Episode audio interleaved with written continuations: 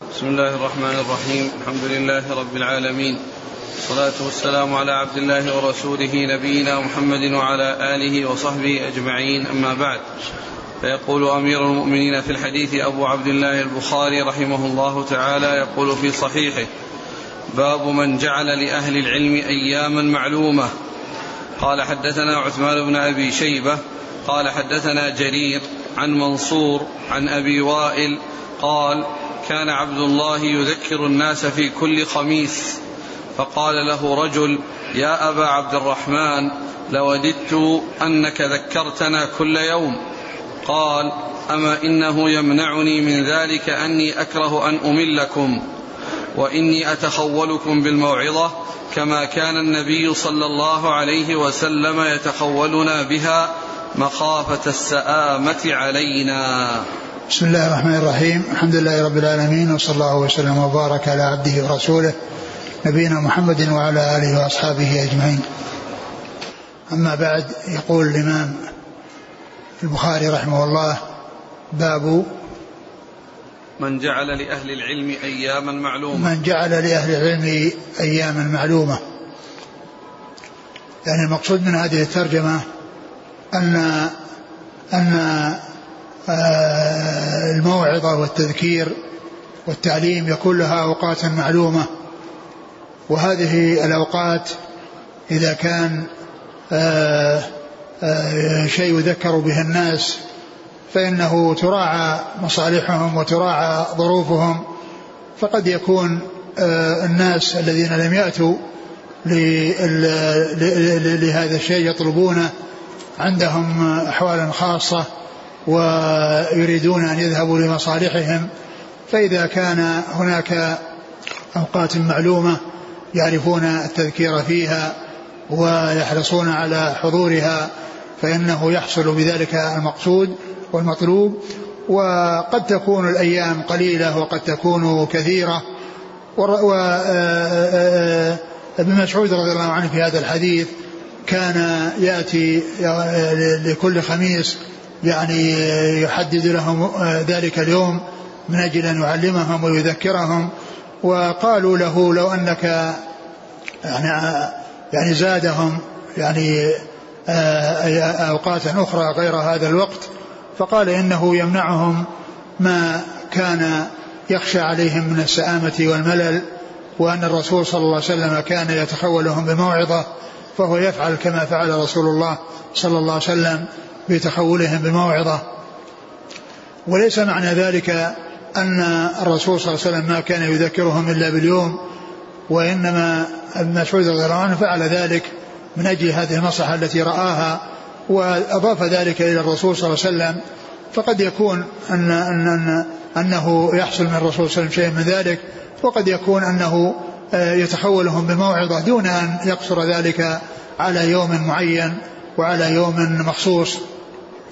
وأما فيما يتعلق بالعلم وكون طلاب العلم يخصصون أو المعلمين يخصصون اوقاتا معلومة يجتمع فيها الطلاب ويحضرون لهذه الدروس ويستفيدون ويقرؤون في كتب معينة ويحفظون أوقاتهم فيما يعود عليهم الخير.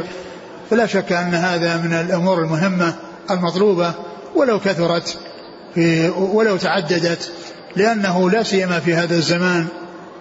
الوقت إذا ما صرف بالعلم فإنه ينصرف إلى أمور أخرى تعود على صاحبها بالضرر وذلك لوجود الصوارف ووجود الملهيات ووجود الفتن التي تعصف بالناس وتجعلهم يتجهون إلى اتجاهات تعود عليهم بالمضرة. وقد يقترنون بقرناء سوء يشطون بهم ويبتعدون بهم عن الطريق الصحيح الذي يجب أن يكونوا عليه. فالحاصل أنه إذا كان أو خصص أوقات ولو تعددت ومن أجل أن الطلاب يحصلون يعني شيئا لا سيما إذا كان الذي يدرسونه يعني شيء هو كتب كبيرة وكتب واسعة. ولا يصلون إلى تحقيق ما يريدون وتحصيل ما يريدون إلا بالمثابرة والجد والاجتهاد واستعمال أوقات متعددة من أجل بلوغ هذه الغاية فإن ذلك لا بأس به. وكما قلت يعني لو لم يصرف الوقت في آه، ما يعود بالخير فإنه سينصرف إلى أمور أخرى تعود بالمضرة على أصحابها. وقد آه، جاء في بعض النسخ وهي التي شرح عليها ابن حجر من خصص لأهل العلم وقت يوما معلوما يوما معلوما وهو الذي يطابق آه، الحديث الذي أورده البخاري رحمه الله وهو كون ابن مسعود خصص لهم يوما معلوما وهو يوم الخميس. اقرأ حديث عن أبي وائل قال كان عبد الله يذكر الناس في كل خميس. فقال له رجل يا أبا عبد الرحمن لوددت أنك ذكرتنا كل يوم. قال أما إنه يمنعني من ذلك أني أكره أن أملكم وإني أتخولكم بالموعظة كما كان النبي صلى الله عليه وسلم يتخولنا بها مخافة السآمة علينا. وهذا واضح بأن ابن مسعود رضي الله كان يذكر ويعظ وأن يعني هذه آه، أشياء آه، تتعلق بتذكيرهم ووعظهم لأن التذكير والوعظ يعني معناه واحد.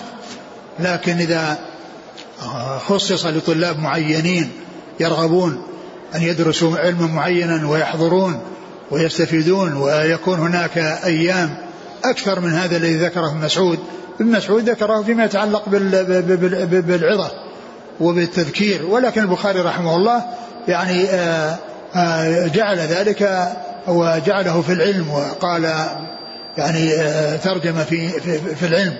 قال باب من خصص.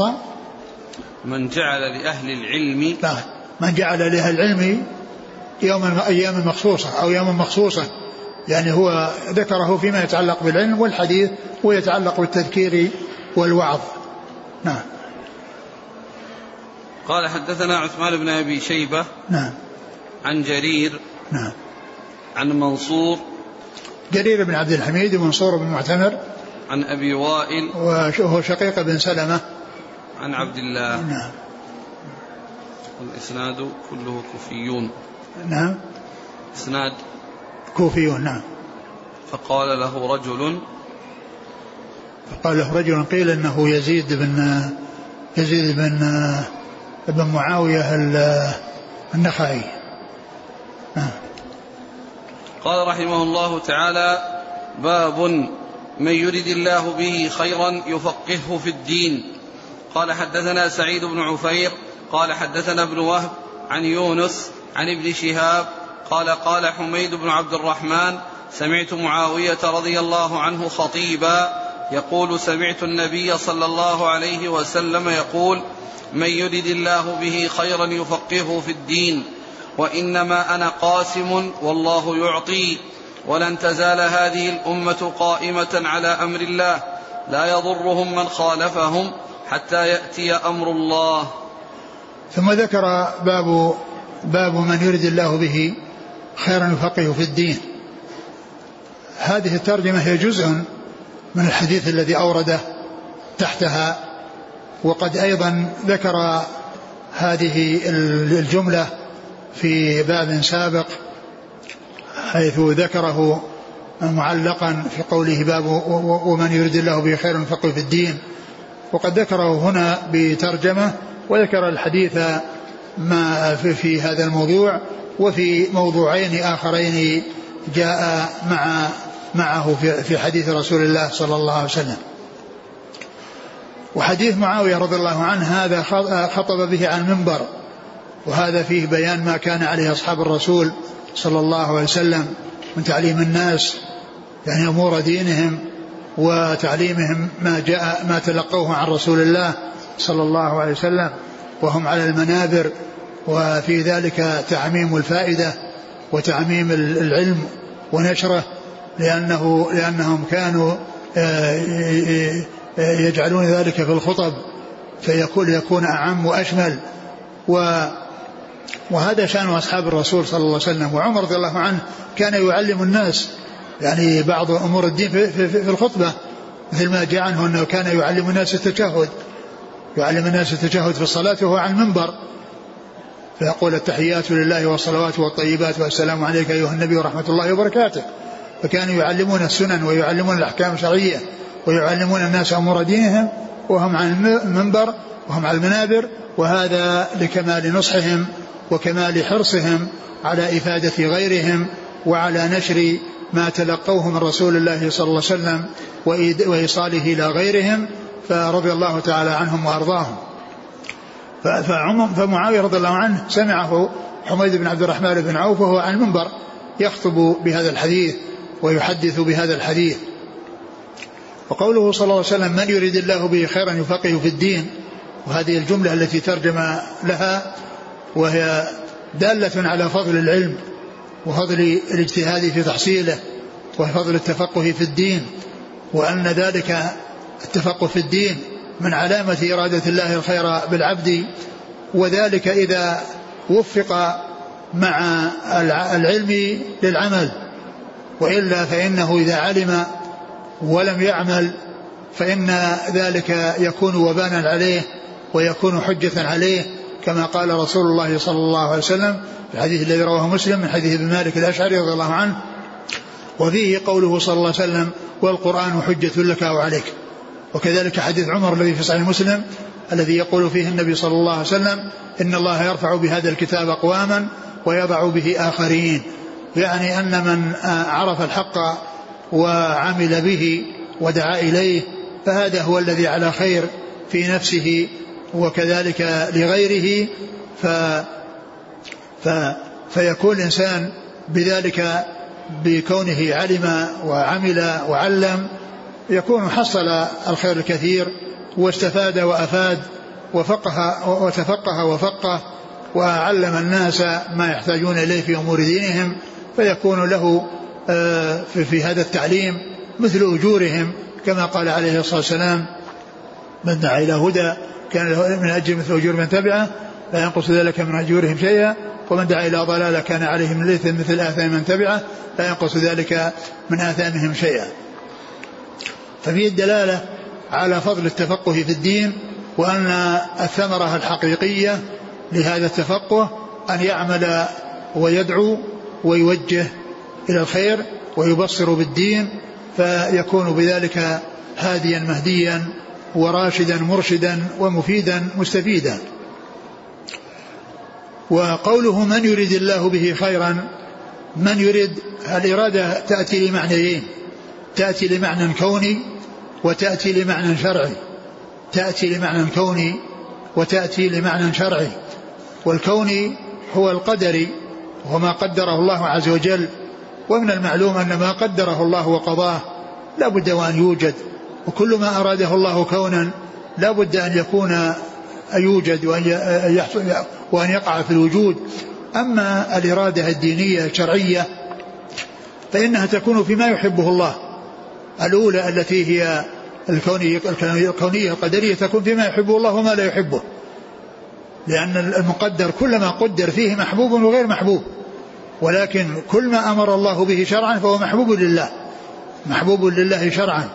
وما قدر وقدم وأراده الله كونا فإنه لا بد وأن يوجد لا بد وأن يوجد سواء كان ذلك المقدر خيرا أو شرا.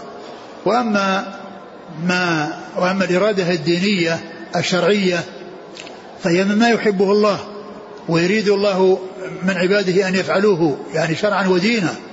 ولكن لا يلزم أن, أن, أن يحصل وقوعها فإن الناس أمروا وأريد منهم دينا وشرعا أن أن يسلكوا الطريق المستقيم ولكنهم منهم من سلك ومنهم من لم يسلك. منهم من وفقه الله لسلوك الطريق ومنهم من لم يوفقه فصار آآ آه، آآ آه، منهم من سلك طريق الهداية واستجاب لأمر الله ورسوله ومنهم من لم يستجب وأعرض فلم يحصل منه ذلك لأن الله ما قدر هذا الشيء منه وقضاه حتى يقع. فإذا الكونية الدينية الكونية القدرية هذه لا بد من وجودها وكل شيء أراده الله كونا فلا بد أن يوجد وكل شيء لم يرده فإنه لا يمكن أن يوجد. وأما ما أراده الله دينا وآمر به شرعا فإن هذا مما يحبه الله ولكن لا يقع هذا الذي أراده الله وأحبه من الناس كلهم فمنهم من يوفق لسلوك هذا المسلك الطيب ومنهم من لا يحالفه التوفيق فلا يستجيب ولا يستسلم ولا ينقاد لأمر الله وأمر رسوله صلى الله عليه وسلم. وهذا الذي في الحديث هو من الإرادة الكونية. هذا من الإرادة الكونية القدرية التي إذا التي تقع التي لا بد من وقوعها. من أراد الله به خيرا فقهه في الدين و فلا بد أن يوجد. وأما ما كان آه، مشروعا ومامورا به فإنه آه، قد يقع وقد لا يقع. من يريد الله به خيرا يفقهه في الدين. والفقه في الدين إنما يكون بمعرفة كتاب الله وسنة رسوله صلى الله عليه وسلم لأن الدين إنما يؤخذ منهما. يعني ما ما جاء في الكتاب والسنة وأجمع عليه سلف الأمة وأجمعت عليه الأمة هذا هو الحق وهذا هو الهدى الذي آه، من من من, من سلكه آه، فأخذ بطريق السلامة وسلك سبيل الهدى وسبيل السعادة ومن أعرض عنه فإنه يخسر الدنيا والآخرة. فالفقه الفقه في الدين من الأمور التي على كل من آه، يريد الخير لنفسه أن يحرص على ذلك ومع هذا فإنه آه، عليه مع هذا أن يعمل وأن يدل غيره على هذا الخير وعلى هذا الحق والهدى. من يريد الله به خير يفقهه في الدين؟ ثم قال وإنما, وإنما أنا وإنما أنا قاسم والله يعطي. وإنما أنا قاسم والله يعطي. يعني أن النبي صلى الله عليه وسلم يعني ما يعني ما يعطيه وما آه، يصل إلى الناس من طريقه إنما هو بأمر الله عز وجل. إنما هو بأمر الله عز وجل. ف آه، فالله تعالى هو المعطي وهو المانع سبحانه وتعالى.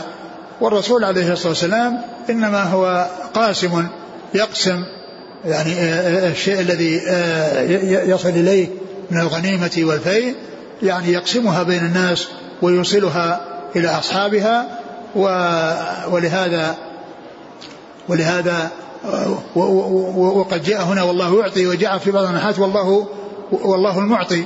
وهذا يدل على أن المعطي من أسماء الله عز وجل لأنه جاء في بعض الألفاظ المعطي. فمن أسماء الله عز وجل المعطي. وقد جاء في بعض طرق هذا الحديث يعني بهذا اللفظ الذي هو دال على أن ذلك اسم ذلك اسم من أسماء الله سبحانه وتعالى.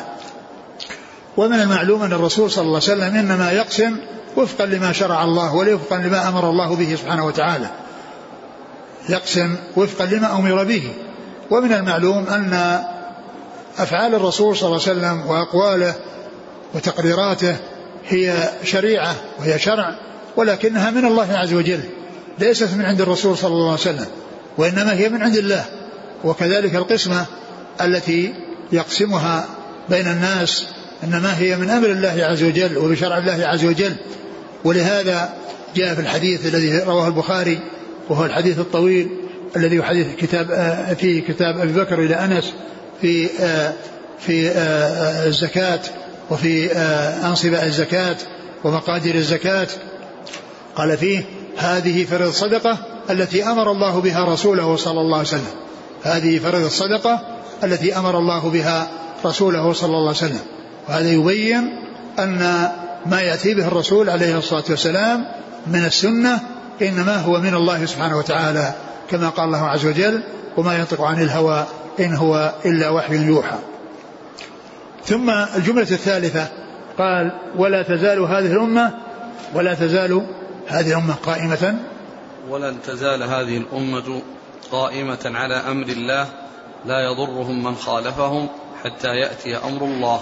ولا تزال هذه الأمة قائمة على أمر الله لا يضرهم من خالفهم حتى يأتي أمر الله. المقصود بالأمة يعني آآ آآ بعض الأمة كما جاء في ولا تزال طائفة من أمتي ولا تزال طائفة من أمتي. فإذا الحق لا بد من وجوده ولا تخلو الأرض منه. في أي وقت من الأوقات ولكنه قد يكون له في بعض الأوقات قوة ويكون له في بعض الأوقات ضعف ولكن لا تخلو الأرض من قائم لله بحجته.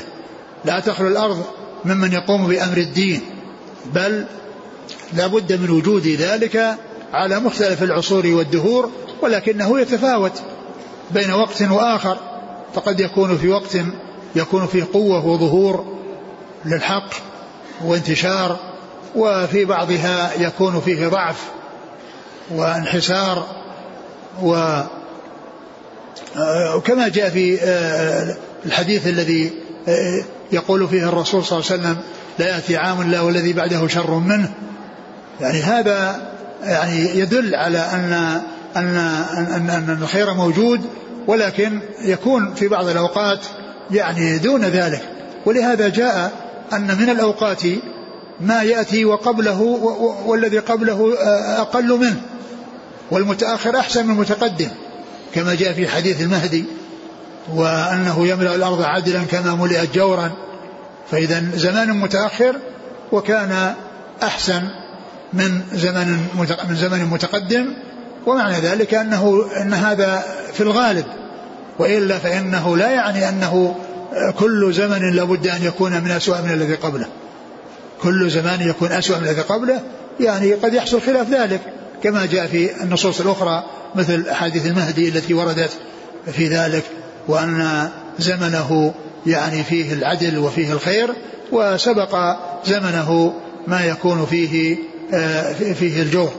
فهذه الأمة لا يزال فيها من يقيم شرع الله ومن يقوم بأمر الله وأن يستمر يستمر على ذلك إلى أن يأتي الوقت الذي ينتهي به الخير وينتهي به أهل الصلاح ولا يبقى بعد ذلك إلا الأشرار والأمة آه، هنا المراد بها أمة الإجابة. أمة الإجابة وهم الذين دخلوا في الإسلام واستجابوا للرسول صلى الله عليه وسلم. فإن فيهم من يكون على هذا الوصف الذي ذكره الرسول عليه الصلاة والسلام. يعني بعض الأمة بعض أمة الإجابة. لأن الأمة أمتان أمة دعوة وأمة إجابة. أمة نبينا محمد عليه الصلاة والسلام أمة دعوة وأمة إجابة. فأمة الإجابة هم الذين استجابوا ودخلوا في الدين. وأما أمة الدعوة فهم كل الإنس والجن من حين بعثته صلى الله عليه وسلم إلى قيام الساعة. هؤلاء كلهم مدعوون للدخول في الإسلام. ومن هداه الله عز وجل ووفقه صار من أمة واستجاب صار من أمة الإجابة. صار من أمة الإجابة. فإذا هذه الأمة يعني لا تزال يعني أمة الدعوة أمة الإجابة. يعني يكون فيها من يقيم الدين ومن آه، يكون يعني آه، ينشر آه، شرع الله ويقوم بشرع الله بشرع الله سبحانه وتعالى. فالمقصود بذلك أمة أمة الإجابة؟ وأما أمة الدعوة فمثل قوله صلى الله عليه وسلم والذي نفسي بيده لا يسمع بأحد من هذه الأمة يهودي ولا نصراني ثم لا يؤمن بالذي جئته إلا كان من أصحاب النار. قال الأمة وأدخل فيها اليهود النصارى أدخل فيها اليهود النصارى فهم من أمة محمد صلى الله عليه وسلم أمة الدعوة الذين هم مدعوون إلى هذا الدين ومأمورون بأن يستجيبوا لهذا الذي جاء به الرسول الكريم. عليه الصلاة والسلام والذي نفسي بيده لا يسمع بأحد من هذه الأمة يهودي ولا نصراني.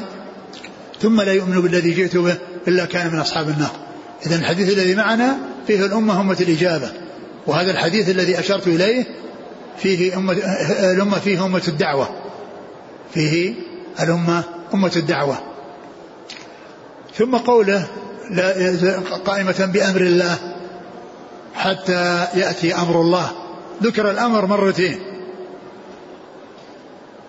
والأمر الأول المقصود به الشرع والدين وهو ما يحبه الله ويرضاه.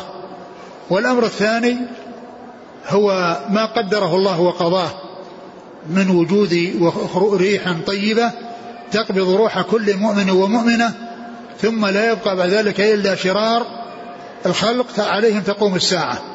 كما جاء ذلك مبينا في حديث الرسول صلى الله عليه وسلم. والأمر مثل الإرادة يأتي لمعنى كوني ولمعنى شرعي. وهذا الحديث فيه فيه الاثنان. الكوني في قوله حتى يأتي أمر الله يعني الشيء الذي قدره الله وقضاه وهو خروج الريح التي تقبض روح كل مؤمن ومؤمنة. وكذلك والأمر الأول الذي أمر الله الذي هو شرعه ودينه. قائمة بأمر الله يعني بشرع الله ودينه. يعني هو ما أحبه الله وأراده. ف وعلى هذا فإن الأمر من الكلمات التي تأتي لمعنى شرعي ولمعنى كوني. مثل الإرادة تأتي لمعنى شرعي ولمعنى كوني وهذا الحديث اجتمع فيه المعنيان. الأمر الكوني والأمر الشرعي. الأمر الشرعي في أوله قائمة بأمر الله يعني بشرعه ودينه. حتى يأتي أمر الله وهو الذي قدره الله وقضاه من خروج ريح طيبة تقبض روح كل مؤمن ومؤمنة ولا يبقى بعد ذلك إلا شرار الخلق الذين عليهم تقوم الساعة والذين لا يذكر الله فيهم وإنما تخلو في ذلك الوقت الأرض من أهل الخير. وأما قبل خروج هذه الريح فإن الأمر باق ومستمر كما أخبر بذلك رسول الله صلى الله عليه وسلم. نعم. قال حدثنا سعيد بن عفير نعم. عن ابن وهب نعم. عن يونس يونس بن يزيد الأيلي عن ابن شهاب محمد بن مسلم عبيد الله بن شهاب الزهري عن حميد بن عبد الرحمن حميد بن عبد الرحمن بن عوف عن معاوية عن معاوية بن أبي سفيان رضي الله عنه صاحب رسول الله صلى الله عليه وسلم. نعم. الترابط بين هذه الجمل الثلاث؟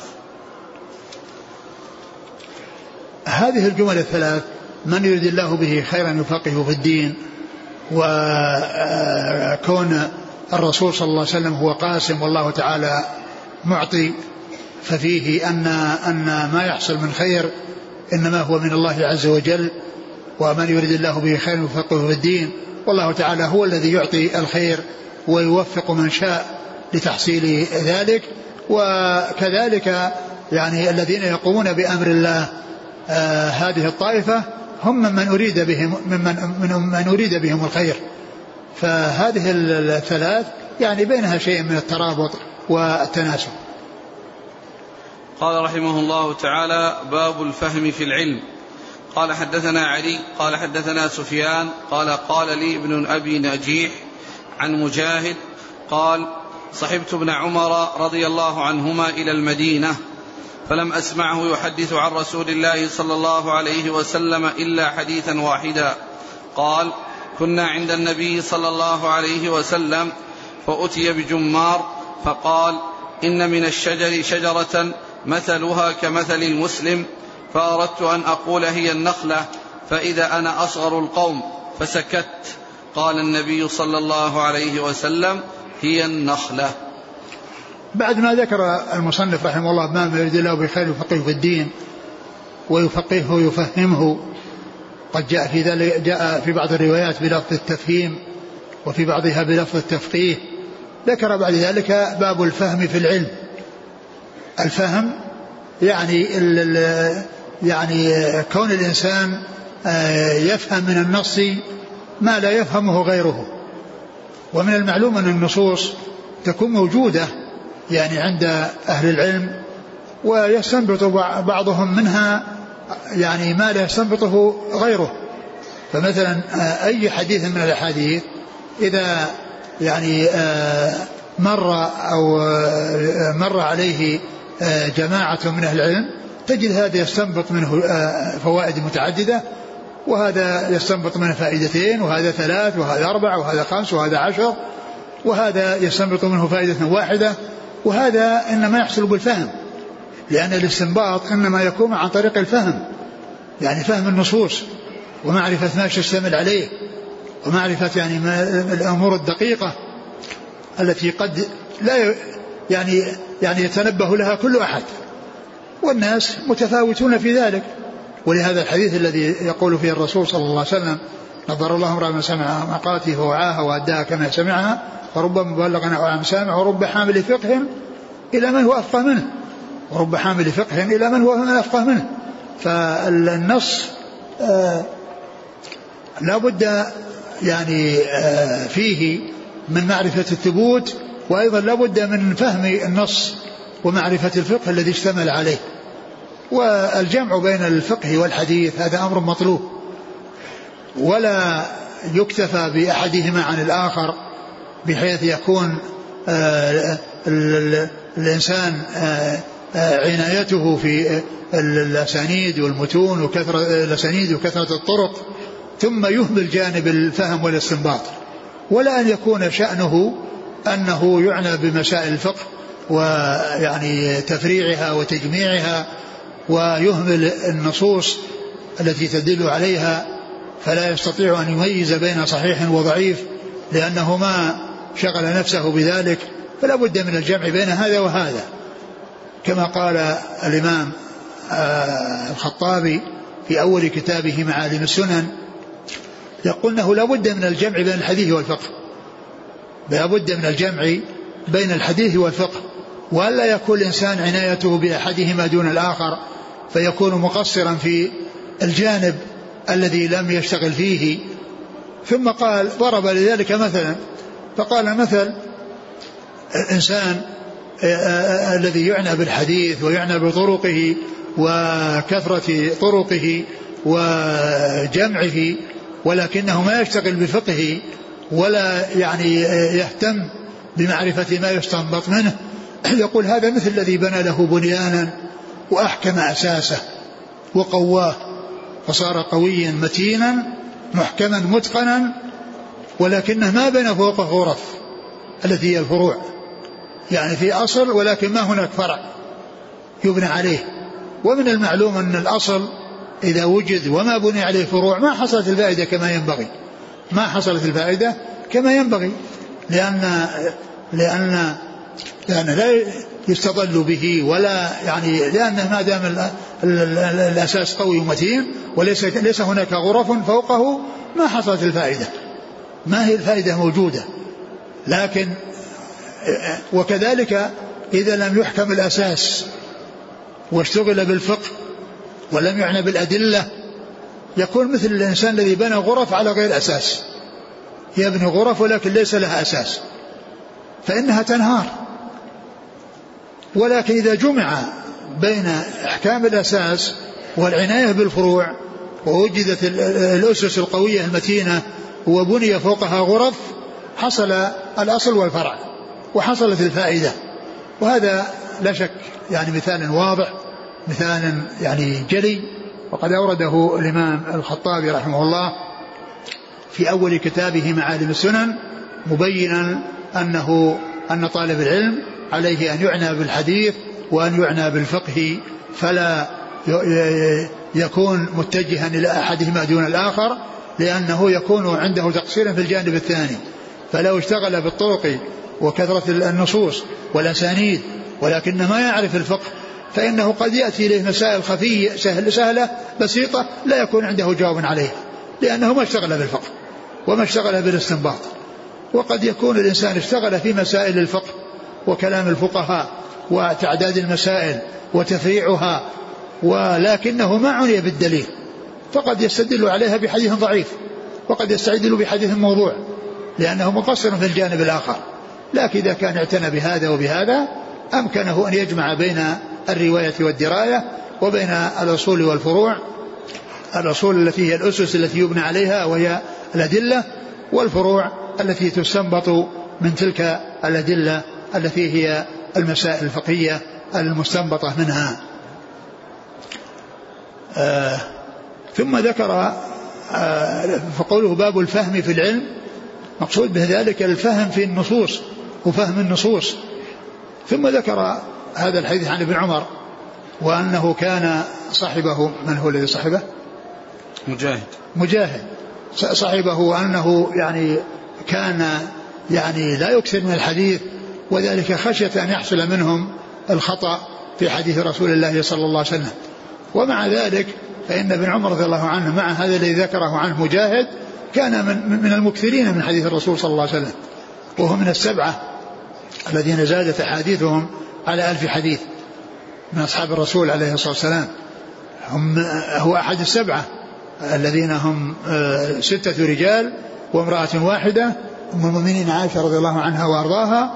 فكان مع هذا يعني الذي جاء عنه آه، آه، كان مكثرا وكثرة الحديث لأنه كان يعني بالمدينة والناس يتواردون إليها ويرجعون إليه ويأخذون ما عنده ويأخذوا ما عندهم فكثر حديثه عن رسول الله صلوات الله وسلامه وبركاته عليه ورضي الله تعالى عنه وأرضاه.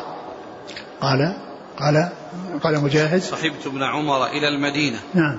فلم أسمعه يحدث عن رسول الله صلى الله عليه وسلم إلا حديثا واحدا. نعم. هو قال كنا عند النبي صلى الله عليه وسلم. هذا الحديث هو الذي حدث به. قال كنا. بس لما؟ ها؟ لما؟ يعني كأنه يعني صار له مناسبة أو يعني شيء يعني يعني جعله يحدث به. ما أدري يعني وش الذي خصه. نعم الآن اكثار ابن عمر لكن ما يحدث صاحبه إلا بحديث واحد. هو هو يعني إحنا ذكرنا أن الذي أن دفعه إلى ذلك أن لا يحصل الغلط منهم هو وغيره. كانوا يعني يحذرون يعني الإكثار من من من الحديث وإلا إذا جاءت مناسبات. إذا جاءت مناسبات عند ذلك يعني يبينون.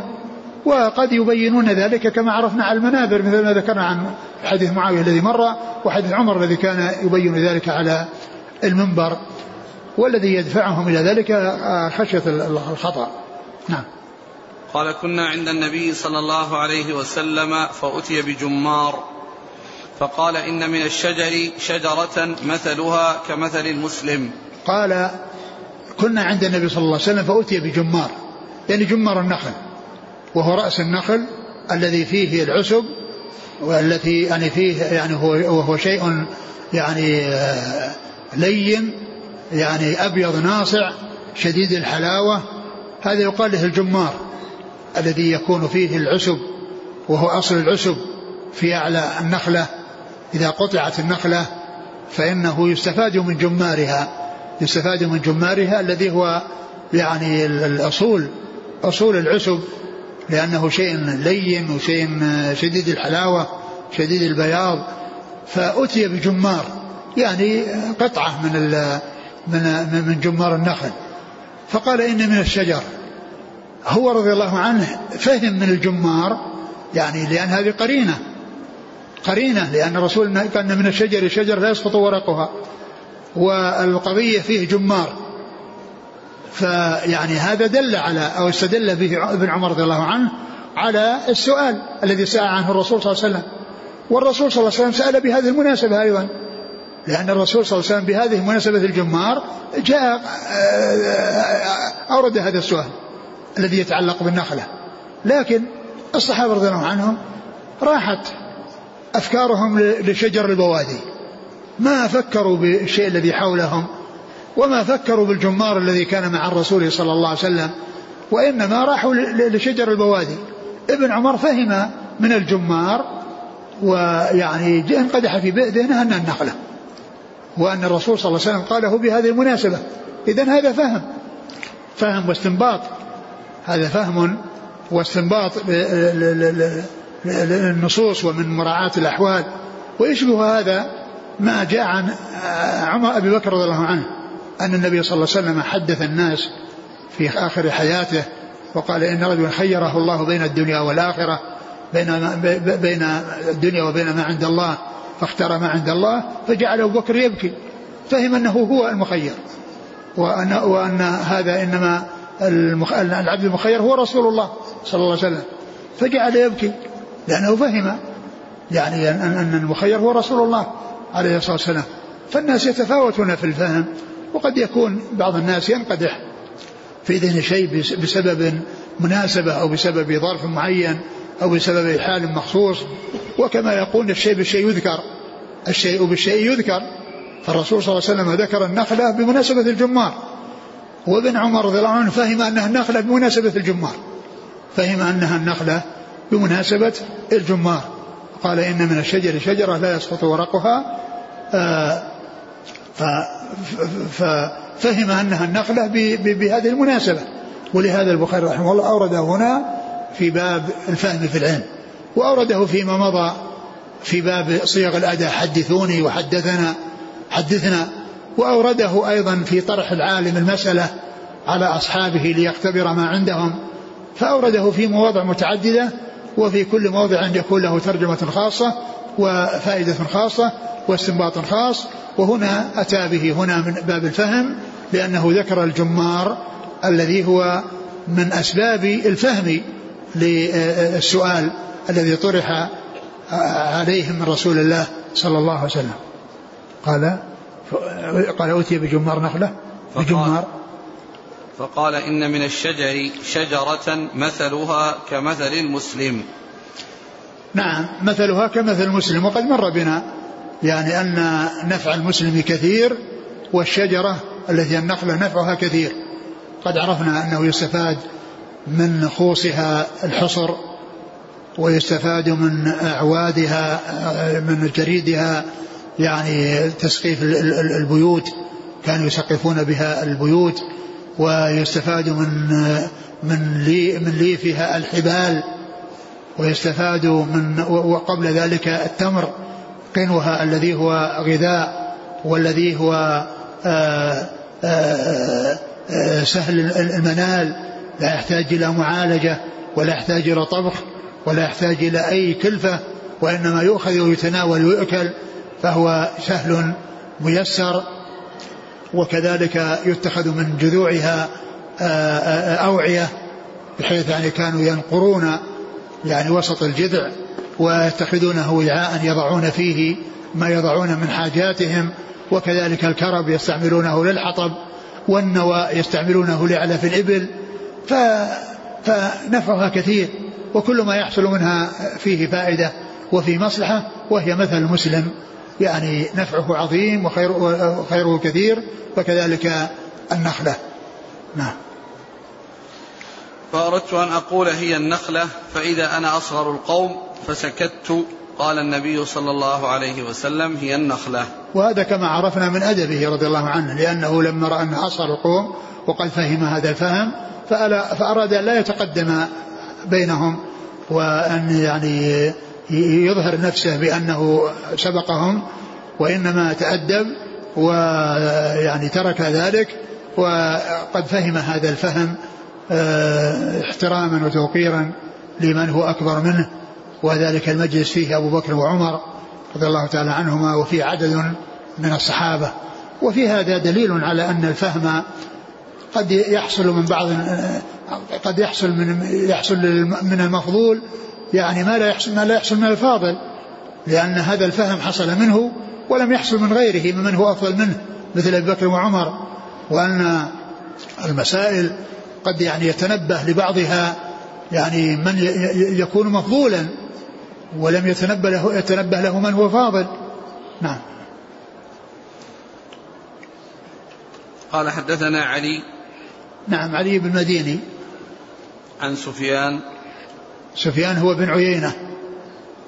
عن ابن أبي نجيح. هو عبد الله بن أبي نجيح. عن مجاهد. مجاهد بن جبر. عن ابن عمر. نعم. قال رحمه الله تعالى باب الاغتباط في العلم والحكمة. وقال عمر رضي الله عنه تفقهوا قبل أن تسودوا. ثم ذكر يعني هذه الترجمة باب الاغتباط بالعلم والحكمة. يعني العلم أعم من الحكمة. أعم من الحكمة وأوسع منها مثل ما مر في العلم والموعظة. مثل ما مر في العلم والموعظة. فإن العلم أعم والموعظة أخص وكذلك العلم أعم والحكمة أخص. ف والاغتباط هو حصول يعني ال الشيء الذي فيه الغبطة والذي يغتبط صاحبه ويعتبر أنه حصل على خير كثير وأن الإنسان يتمنى أن يكون آه، مثله في هذا الخير. ويتمنى أن يحصل له مثل ما حصل له دون أن يذهب هذا الخير عن من أعطيه لأنه إذا كان تمنى زواله عن عنه صار حسدا وصار الحسد المذموم وهو أن يتولى زوال النعمة عن إنسان أنعم الله على على عبد بنعمة فيتولى زوال تمنى زوالها عنه. وسواء تولى تمنى أن تأتي إليه بعد أن تزول عن صاحبها أو تذهب عنه وإن لم تأتي إليه.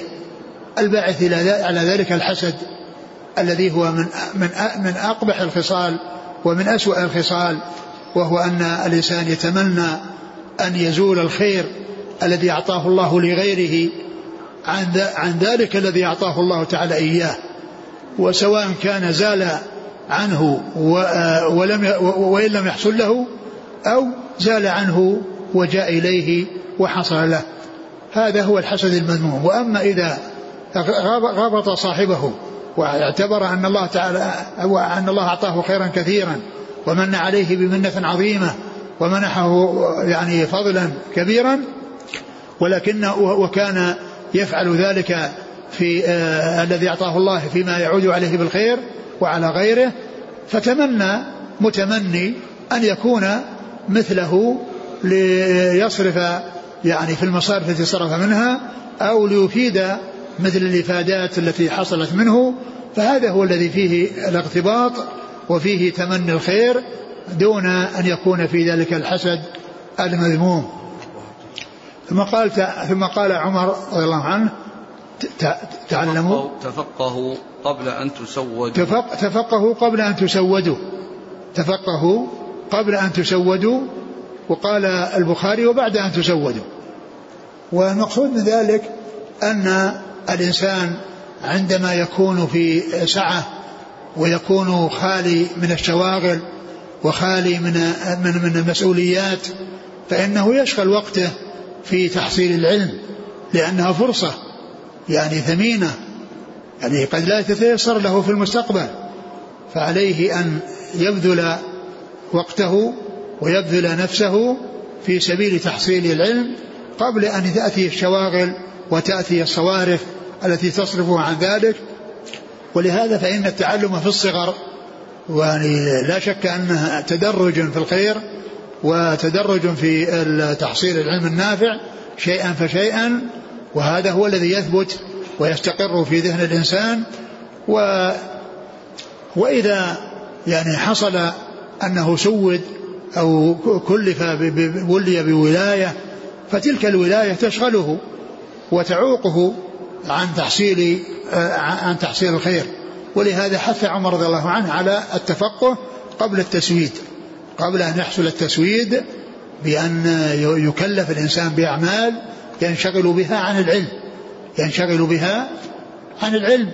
فيكون في ذلك يعني فوات الفرصة عليه. وما دام أن الفرصة سانحة فإنها تغتنم.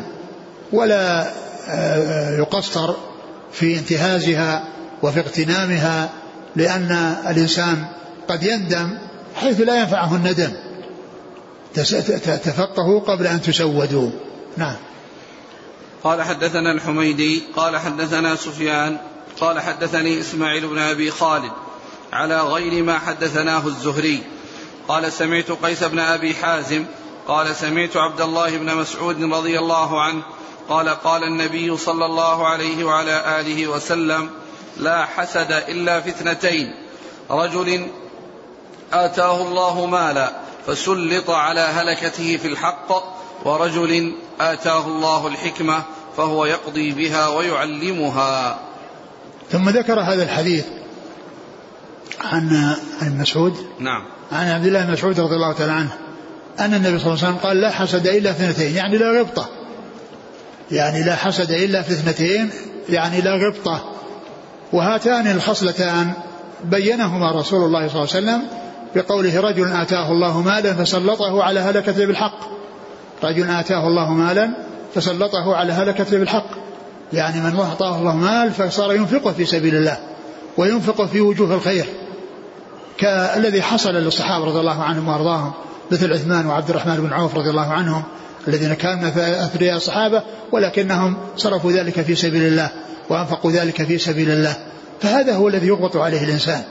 ويتمنى أن إذا تمنى أن يكون مثله في آه، وصول في حصول ذلك المال له وصرف تلك المصارف التي يكون عليها فيها الأجر والثواب لا شك أن هذا من الأمور المحمودة ومن الأمور التي آه، يغبط صاحبها ويتمنى من يريد الخير ومن يحب الخير لنفسه أن يكون مثله ليحصل الأجر والثواب العظيم من الله سبحانه وتعالى. ورجل آتى الله الحكمة فهو ورجل آتاه الله الحكمة فهو فهو يقضي بها ويعلمها. فهو يقضي بها ويعلمها. يعني الحكمة هنا العلم. يعني كون الإنسان يحصل علما نافعا من كتاب الله عز وجل وسنة رسوله صلى الله عليه وسلم وكذلك حكمة في في الأمور وتبصرا بها بحيث يضع الأمور الأشياء في مواضعها ويكون آه، تصرفاته وأعماله مبنية على حكمة وليست مبنية على يعني خلاف ذلك مما يترتب عليه الضرر فهو يقضي بها يعني يقضي بهذا العلم وبهذه الحكمة التي هي العلم ويعلمها غيره فهو يعني يستعملها بنفسه ويفيد غيره بها ويعلم غيره بها. وقوله لا حسد إلا في اثنتين هذا الحصر حصر إضافي. يعني يعني أن, أن, أن, أن أغلب ما يكون ومن أحسن ما يكون في هاتين الخصلتين. وإلا فهناك أمور أخرى يعني الإنسان يضبط عليها مثل كون الإنسان يصير مجاهد في سبيل الله وإنسان الله أعطاه قوة وأعطاه صبر وجلد. على الجهاد في سبيل الله فإن هذا مما يغبط به. ووجوه الغبطة يعني متعددة ولكن آه، الحصر والقصر على هاتين الخصلتين ليس قصرا حقيقيا بمعنى أنه لا يوجد إلا مثلا غبطة اللي فيها خصلتين ولكن هاتين الخصلتين لها أهمية ولها ميزة ولها يعني منزلة وإلا فإن هناك أمور يغبط عليها. هناك أمور أخرى يغبط عليها من وجوه الخير كالجهاد في سبيل الله و يعني بذل النفس في سبيل الله عز وجل وحصول الجد والاجتهاد في هداية الناس وإدخالهم في هذا الدين سواء كان عن طريق الجهاد أو عن طريق الدعوة فإذا هذا اللي يسمونه الحصر الإضافي أو القصر الإضافي. مثل مثل ما جاء في الحديث في ذاك اللي يقول لا, لا ربا إلا في النسيئة. ما جاء ابن عباس لا ربا إلا في النسيئة يعني لا ربا أشد وأعظم. مثل ذلك الحديث الآخر الذي يقول لا اعتكاف إلا في المساجد الثلاثة. يعني ليس مقصود أنه لا, لا يجوز الاعتكاف في أي مكان من المساجد وإنما الاعتكاف فيها يعني له ميزة على غيرها لأنها هي المساجد التي بناها أنبياء والتي لا تشد الرحال إلا إليها. فصار لها هذه الميزة. ولا يعني ذلك أنه لا يجوز الاعتكاف في آه، في المساجد الأخرى التي هي غير هذه الثلاثة ولكن الحصر فيه إنما هو حصر إضافي يعني وليس حصرا حقيقيا يخرج غيرها فهذا الذي معنا في هذا الحديث هو من هذا القبيل يعني أنه حصر إضافي لا يعني آه، إخراج آه، أي وجوه من الوجوه الأخرى التي يكون فيها الغبطة لأصحابها. نعم. قال حدثنا الحميدي. الحميدي هو عبد الله بن الزبير وهو أول شيخ روى عنه البخاري في صحيحه روى عن حديث إنما الأعمال بالنيات وهو أول حديث في صحيح البخاري. نعم. عن سفيان. سفيان هو بن عيينة. عن إسماعيل بن أبي خالد. إسماعيل بن أبي خالد آه هو من آه، آه، الثقات الذين مثل بهم مسلم في مقدمة في صحيحة للرجال الذين هم في غاية الإتقان وفي التقدم على غيرهم. ذكره من في الأمثلة لمن يكون في, في, في الدرجة الأولى وفي الطبقة الأولى من الحفاظ المتقنين. نعم. قل على غير ما حدثنا على غيره يعني مناها أن سفيان بن عيينة حدثه به آه، آه، الزهري وحدثه به آه، إسماعيل بن أبي خالد فيعني فالصيغه أو الشيء الذي أخذه عن الزهري يعني يختلف عن الذي أخذه عن إسماعيل بن أبي خالد. عن قيس بن بن أبي حازم قيس بن أبي حازم هذا من المخضرمين الذين أدركوا الجاهلية والإسلام ولم يلقى النبي صلى الله عليه وسلم وهو الذي قيل له أنه آه، لقي أو روى عن العشرة المبشرين بالجنة روى عن العشرة المبشرين بالجنة آه، قيل إنه آه، يعني اتفق له ذلك وحصل له ذلك وهو ثقة مخضرم. نعم. عن عبد الله بن مسعود. نعم. قال رحمه الله تعالى باب ما ذكر في ذهاب موسى صلى الله عليه وسلم. والله, والله تعالى أعلم وصلى الله وسلم وبارك على عبده ورسوله نبينا محمد وعلى آله وأصحابه أجمعين. جزاكم الله خيرا وبارك الله فيكم. ألهمكم الله الصواب ووفقكم للحق. نفعنا الله بما سمعنا وغفر الله لنا ولكم وللمسلمين أجمعين. آمين. يقول السائل جزاكم الله خيرا. إراد البخاري رحمه الله حديث الرسول صلى الله عليه وسلم دون نسبته إليه كحديث العلماء ورثة الأنبياء. لم ينسب. فما مقصده من ذلك؟ هل لأن فيه ضعفا؟ هو الحديث تكلم في بعضهم لكن يعني بعضهم حسنه وهو في الحقيقة حديث حسن ولم ينسبه إلى الرسول عليه الصلاة والسلام وإنما أتى بهذا الكلام وهو كلام يعني معناه صحيح. وإن لم ينسبه للرسول صلى الله عليه وسلم ولكنه لا يعتبر من المعلقات ولكن ذكره إياه. ويعني يدل على يعني أن أن معناه صحيح وأنه أورده لحسن معناه. شوف إيش قال عليه الحافظ بن حجر. وأن العلماء بفتح أن ويجوز كسرها ومن هنا إلى قوله وافق طرف من حديث من حديث أخرجه أبو داود والترمذي وابن حبان والحاكم مصححا من حديث أبي الدرداء وحسنه حمزة الكناني وضعفه عندهم باضطراب باضطراب في سنده. و و وضعفه؟ وضعفه عندهم نعم وضعفه عندهم باضطراب في سنده. لكن له شواهد يتقوى بها. ولم يفصح المصنف بكونه حديثا فلهذا لا يعد في تعاليقه لكن إراده له في الترجمة يشعر بأن له أصلا. وشاهده في القرآن قوله تعالى ثم أورثنا الكتاب الذين اصطفينا من عبادنا. نعم.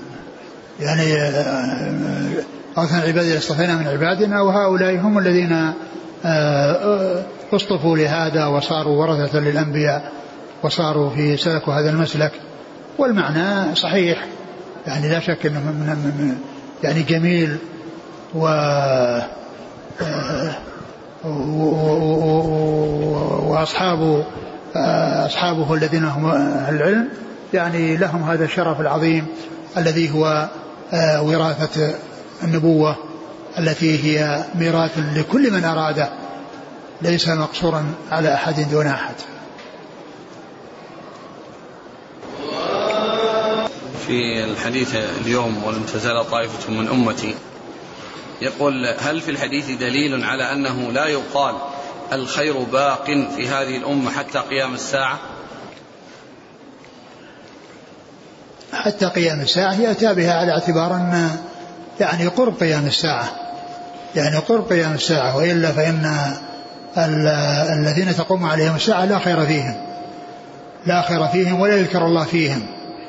ولكنه يعني إذا قيل قيام الساعة يعني قرب قرب قيام الساعة. وإلا فإن استمراره إلى أن تقوم الساعة على ناس فيهم خير لا. ليس لا تقوم الساعة على أناس فيهم خير. كل الذين تقوم الساعة عليهم الساعة لا خير فيهم. إذا كان الأمر مثل الإرادة منه ما هو كوني ومنه هو شرعي. فهل الأمر صفة من صفات الله كالإرادة؟ أمر الله عز وجل يعني يعني أمر ونهي الله تعالى يأمر وينهى ينهى.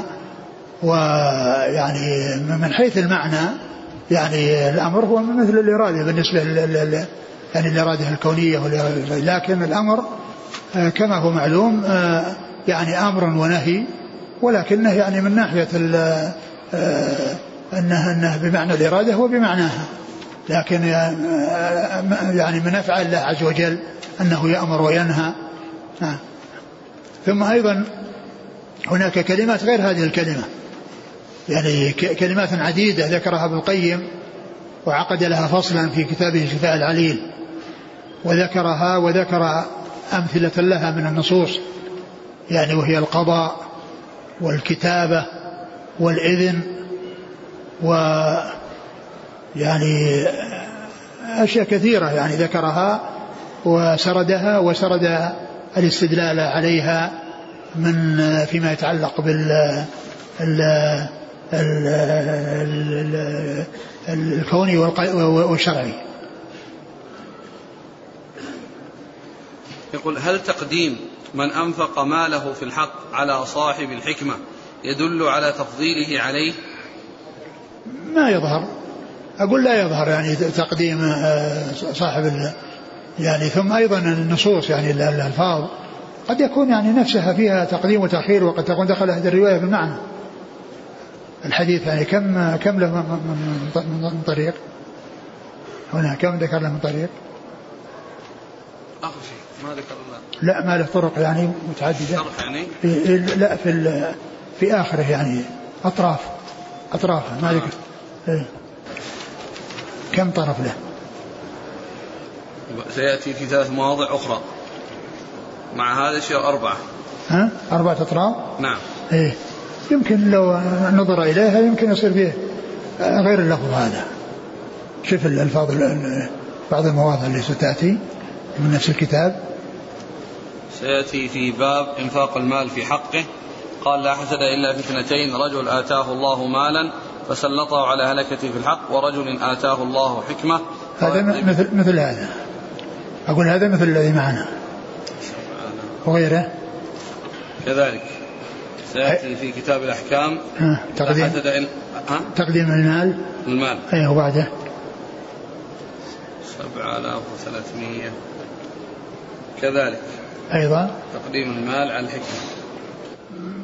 ما يدل على يعني أقول ما يدل على التفضيل يعني التقديم لأن العلم ويعني لا شك أنه هو الأساس وهو الذي يعني يكون إنفاق المال يعني مبنيا عليه. يعني إنما يكون إنفاق المال سليما إذا كان مبنيا على علم. فمجرد تقديمه يدل على تفضيله على العلم يعني ما ما يدل على هذا.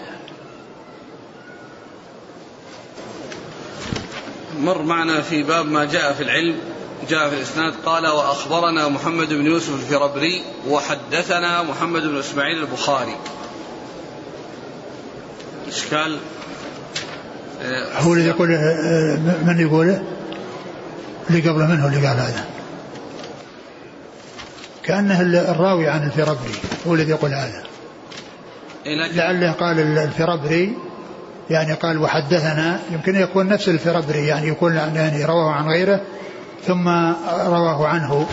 وأحيانا تأتي وحدثنا على اعتبار أنها يعني معطوف على محذوف. قال وأخبرنا هو لما جاء قال حدثنا محمد بن سلام قال حدثنا محمد بن حسن الواسطي عن عوف عن الحسن قال لا بأس بالقراءة على العالم. إيه؟ قال وأخبرنا محمد بن يوسف الفربري وحدثنا محمد بن إسماعيل البخاري قال قال حدثنا عبيد الله بن موسى عن سفيان قال إذا قرئ على المحدث فلا بأس أن تقول حدثني. آه. وش الاشكال هنا؟ وأخبرنا محمد بن يوسف الفربري يكون القائل التلميذ. نعم أظهر. وش اللي قبله؟ انتهى لأن أثر آخر. آه. وأخبرنا. عن عوف عن الحسن قال لا بأس بالقراءة على العالم. ثم قال وأخبرنا آه. محمد بن يوسف الفربري. وحدثنا لا ما في عن وحدثنا محمد بن إسماعيل البخاري. قال حدثنا عبيد الله بن موسى عن سفيان. قال إذا قرئ على المحدث فلا بأس أن تقول حدثني. إيه هو الفربري هو الذي يروي عن البخاري. فما أدري يعني هل قوله يعني الفربري يعني يعني الفربري له زيادات على البخاري. ذكر الحافظ بن حجر أن له زيادات لعل هذا منها. فقوله هو حدثنا يعني كان والله أعلم أن فيه يعني أن فيه يعني راو مذكورا معه أو كذا. لا أدري. جزاكم الله خيرا. سبحانك اللهم وبحمدك أشهد أن لا إله إلا أنت أستغفرك